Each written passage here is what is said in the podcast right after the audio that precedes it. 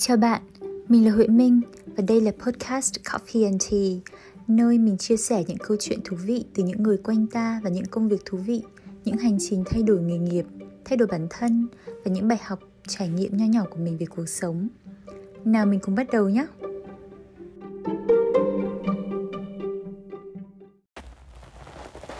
Chào mọi người uhm, Mình đang uống cà phê buổi sáng và mình chợt nhớ ra một cái bài viết rất là hay và mình rất là thích của anh Phạm Lự Ân.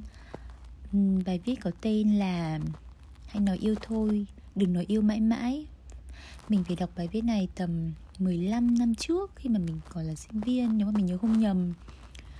Và tự dưng thì mình muốn đọc lại cái bài viết này cho các bạn nó không phải là quan điểm của mình, nhưng mà nó liên quan đến cái chủ đề, cái cái theme của podcast của mình, đấy là sự thay đổi. Nó liên quan như thế nào thì các bạn nghe thử và tự cảm nhận nhé.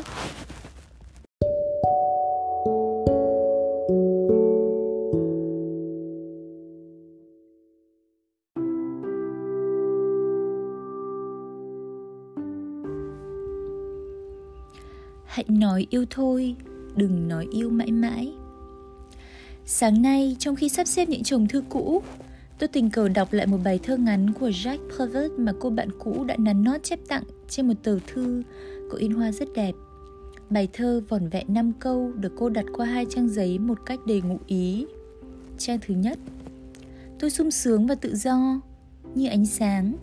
Bởi hôm qua anh ấy nói với tôi rằng, anh ấy yêu tôi hai câu cuối bị đẩy qua trang sau anh ấy đã không nói thêm rằng anh ấy sẽ yêu tôi mãi mãi khi đọc bài thơ này cách đây 20 năm, tôi đã cảm nhận rằng nó bằng một tâm hồn tươi trẻ. Bây giờ, cuộc sống đã giúp tôi nhìn khác đi về bài thơ trên trang giấy cũ này. Cô gái trong thơ nhạy cảm và tinh tế. Vì đã không đợi đến khi người mình yêu quay lưng mới xót xa nhận ra rằng tự do như ánh sáng chỉ là một thứ tự do mong manh. Hạnh phúc như ánh sáng là một hạnh phúc có thể vụt tắt bất cứ lúc nào. Nhưng giả sử chàng trai có nói thêm rằng sẽ yêu mãi mãi hoặc có thể hứa trăm năm đi nữa, ai dám khẳng định trái tim chàng trai sẽ không đổi thay? Nếu từng đọc ruồi châu, bạn hẳn có nhớ đoạn văn này ràng buộc con người không phải là lời thề. Chỉ cần mình tự cảm thấy tha thiết với một điều nào đó, thế là đủ rồi. Ngoài sự tha thiết tự nguyện đó ra, chẳng có gì ràng buộc được trái tim con người. Nên đừng tin chắc chắn rằng ai đó sẽ mãi mãi không đổi thay. Cũng không thể buộc ai đó không được đổi thay. Trên đời không có thứ vũ khí nào hay quyền lực tuyệt đối nào có thể níu giữ trái tim. Một khi nó đã quyết tâm rẽ lối cho dù đó là nhan sắc, một tình yêu sâu đậm, những kỷ niệm đắm say, càng không phải là sự khéo léo, sắc sảo, thông minh, sự dịu dàng, yếu đuối, sự thương hại hay giàu có. Những thứ đó có thể níu kéo một thân xác, một trí óc, nhưng không thể níu giữ một trái tim. Trái tim vốn là tạo vật mong manh và thiếu kiên định. Vì vậy, hãy tin vào điều thiện, lòng tốt vào nhân cách và năng lực nhưng đừng tin vào sự bất biến của nhận thức và tình cảm nơi con người.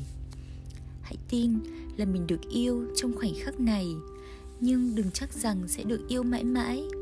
Nếu chịu chừa chỗ cho sự đổi thay, ta sẽ tránh được không ít tổn thương, sâu sắc. Tôi không cho niềm tin là món quà vô giá mà ta dành cho người khác, bởi đôi khi sự tin tưởng hóa ra là một điều rất đơn phương và vô trách nhiệm.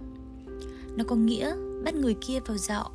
Không tính đến khả năng thay đổi của trái tim, tin tưởng là chút gánh nặng sang vai người khác, bất kể người đó có chịu nhận nó hay không.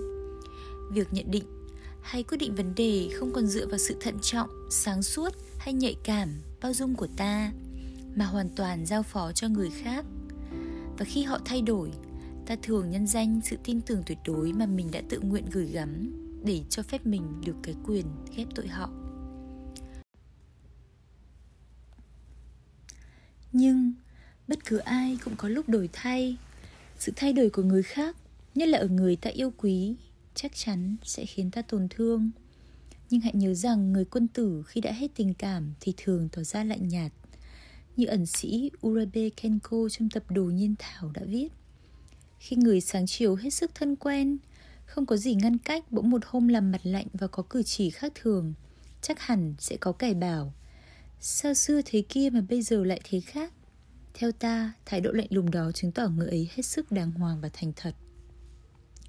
Cuối cùng đó mới chính là cốt lõi của tình yêu, tình bạn và những mối quan hệ thân sơ khác. Thành thật chứ không phải lời hứa vĩnh viễn thủy chung. Bạn có thể yêu hay ghét, thích hay không còn thích nữa. Chỉ cần thành thật, bạn sẽ luôn thanh thản. Tôi đọc lại lần nữa bài thơ ngắn ngủi trên tờ thư cũ và cảm nhận một cách rõ rệt phải trách móc, đắng cay, dịu dàng giữa đội con gái. Nhưng ít nhất, cô gái trong bài thơ kia cũng biết rằng người yêu cô đã rất thành thật khi không hứa một điều mà anh không tin chắc. Cô cũng biết trái tim con người là một tạo vật hoàn toàn tự do và một khoảnh khắc đắm say hạnh phúc không bao giờ là lời hứa hẹn vĩnh cửu. Cô bạn yêu quý của tôi chắc cũng nhận ra điều đó nên đã viết thêm một dòng chữ xinh xinh vào cuối trang thư, một dòng ngắn mà tôi không bao giờ quên được. Hãy nói yêu thôi, đừng nói yêu mãi mãi phạm lữ ân